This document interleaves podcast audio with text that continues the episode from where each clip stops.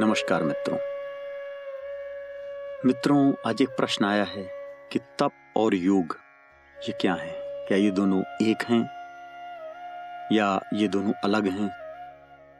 इनमें क्या संबंध है?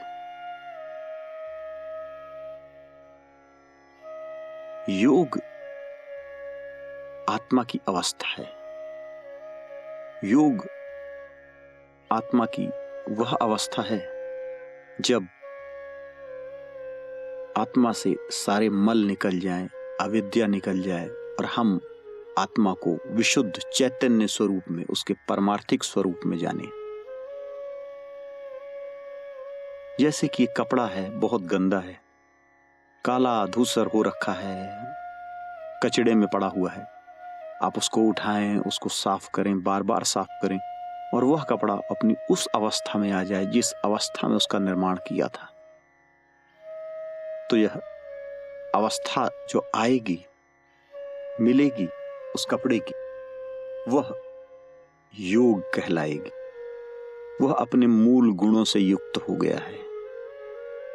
और तप वह है जो आपने उसको धोने का प्रयास किया, उस कपड़े को उस गंदगी से उठाया, उसको साफ़ किया, उसमें डिटर्जेंट लगाया, साफ़ धो लिया, फिर उसको सुखाया, फिर उसमें गंदगी रह गई। फिर उसको धोया, सुखाया, बारंबार ये प्रक्रिया अपनाई और आप उस कपड़े को उस अवस्था में ले गए जैसे उसका निर्माण हुआ था। यह आपकी जो पूरी प्रक्रिया है, यह तप है। तप अर्थात जो ताप को उत्पन्न करे। तप इसे इसलिए कहते हैं कि अशुद्धि को निकालने के लिए ताप किसी चीज़ को तपाया जाता है, तप्त किया जाता है। जब आप किसी चीज़ को गर्म करते हो, किसी भी धातु को, किसी मेटल को तो उसकी अशुद्धियाँ पिघल कर अलग अलग हो जाती हैं, अशुद्धियों को निकालने का। यह पुराना तरीका रहा है। प्रकृति में जब धातुएँ मिलती हैं तो वो उनका सबका क्वथनांक अलग अलग होता है अलग अलग ताप पर पिघलती हैं, और उनको तपाकर उनकी अशुद्धियों को निकाला जाता है। इसी तरह अगर हमें अपनी आत्मा की अशुद्धियों को निकालना है तो इसे तपाना पड़ता है।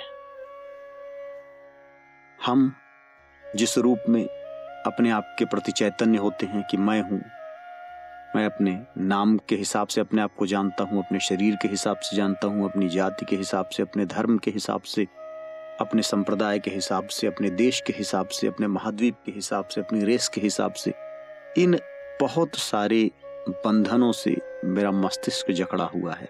मेरी अंतरात्मा जकड़ी हुई है। और जब धीरे धीरे करके मैं तप के द्वारा इन सारे बंधनों से अपने आप को मुक्त कर लेता हूँ और मैं विशुद्ध चैतन्य स्वरूप रह जाता हूँ तो वह अवस्था योग की अवस्था होती है। और उस अवस्था को करने के लिए जो प्रक्रिया अपनाई गई, वह तप है। जो तप है सत्य का आचरण करना, ये तप है। अहिंसा अपने आप में तप है। अस्तेय तप है। ब्रह्मचर्य तप है। ईश्वर प्रणिधान तप है। शौच, तन और मन की पवित्रता, ये तप है। संतोष तप है। इस तरह के आचरण जो हमारे अंदर मल को उत्पन्न न होने दे, वो तप कहलाते हैं। भगवान महावीर कहते हैं कि जीवन को इस तरह से जीना है, तब इस तरह से करना है कि जो पुराने कर्म हमारी आत्मा से चिपके हुए हैं, पुराने पुद्गल कहते हैं वो, जो पुद्गल हमारी आत्मा से चिपके हुए हैं, वो पुराने पुद्गल नष्ट हो जाएँ और नए पुद्गलों का सृजन न हो। अगर नए पुद्गल नहीं बनेंगे और हमारी आत्मा से चिपकेंगे नहीं, और पुराने पुद्गल धीरे धीरे निकल जाएँगे आत्मा से तो आत्मा हमें विशुद्ध चैतन्य स्वरूप में मिल जाएगी। उसी तरह से जैसे कि हम एक कपड़े को अगर साफ़ करना चाहते हैं तो पहली बात तो उसमें नई गंदगी चिपके ना, और दूसरी जो पुरानी गंदगी चिपकी हुई है, वो निकल जाए। तो हमें कपड़ा उसी स्वरूप में मिल जाएगा, उसके शुद्ध स्वरूप में। तो चैतन्य के विशुद्ध स्वरूप में प्रकाशित होते ही, जैसे चैतन्य अपने स्वरूप में प्रकाशित हो जाता है, वह परमात्मा के गुणों से युक्त हो जाता है। क्योंकि चैतन्य परमात्मा का गुण है, परमात्मा स्वरूप है।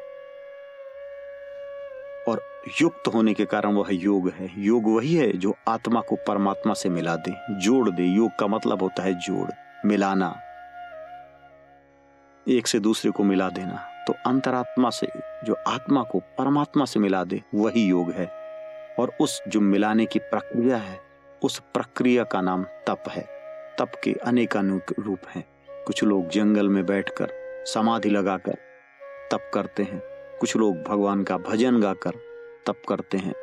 कुछ लोग सब कुछ भूल कर अपने कामों में लगे रहते हैं। निष्काम भाव से वो भी तप करते हैं। कई लोग यज्ञ, हवन आदि क्रियाएँ करते हैं, वो भी तप करते हैं। कई सारे लोग ऐसे होते हैं जो अपनी इंद्रियों की, अपनी वासनाओं की इनकी हवि देते हैं, इनका हवन करते हैं, अपनी ज्ञानाग्नि में।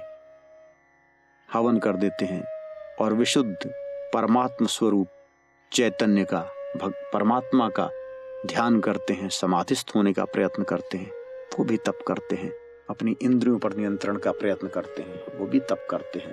तो किसी भी तरह से किया जाए, हमें अंतरात्मा को शुद्ध करने का, पवित्र करने का प्रयत्न, वह तप कहलाता है। तप हमारे जीवन की शक्तियों का, मस्तिष्क की शक्तियों का विस्तार कर देता है। अनेक अद्भुत शक्तियाँ प्रकट होती हैं जिन्हें हम सिद्धियाँ कहते हैं। यह जीवन को जीने का तरीका है, वही तप है। एक बच्चा तप करता है। जब बच्चा तप करता है, खेल में तो खिलाड़ी बन जाता है। जब बच्चा तप करता है, पढ़ाई में तो डिजायर्ड पोस्ट में पहुँच जाता है, जो इच्छित उसकी पद है, वहाँ तक पहुँचने में सफल हो पाता है। तप जीवन का मूल है, जीवन का आधार है। बिना तप के कुछ नहीं। जीवन को जितना तपाओगे, इस शरीर को जितना तपाओगे, उतना स्वस्थ रहेगा। इस मन को जितना तपाओगे, उतना स्वस्थ रहेगा।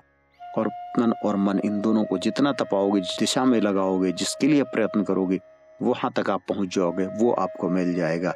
जो योगी है जिसे परमात्मा तक पहुँचना है, जिसे आत्म स्वरूप का साक्षात्कार करना है, उसने अगर ज्ञान योग के द्वारा, भक्ति योग के द्वारा, कर्म योग के द्वारा अपने शरीर को तपाया, अपने मनस को तपाया तो वह जिस अवस्था को प्राप्त होता है, जो परम आनंद स्वरूप अवस्था है, विशुद्ध चैतन्य की अवस्था है, वही योग है। तप साधन है, योग साध्य है। तप रास्ता है, योग गंतव्य है, योग लक्ष्य है जहाँ तक पहुँचा जाए, जिसके द्वारा पहुँचना है, वो तप है। तप गाड़ी है जिस गाड़ी में बैठकर जिसको चलाकर आप जाते हो। और योग वो है जहाँ आप पहुँचते हो, जहाँ आपको जाना है। तो यही तप और योग का संबंध है, यही तप और योग का अंतर है। हरिओम तत्सत।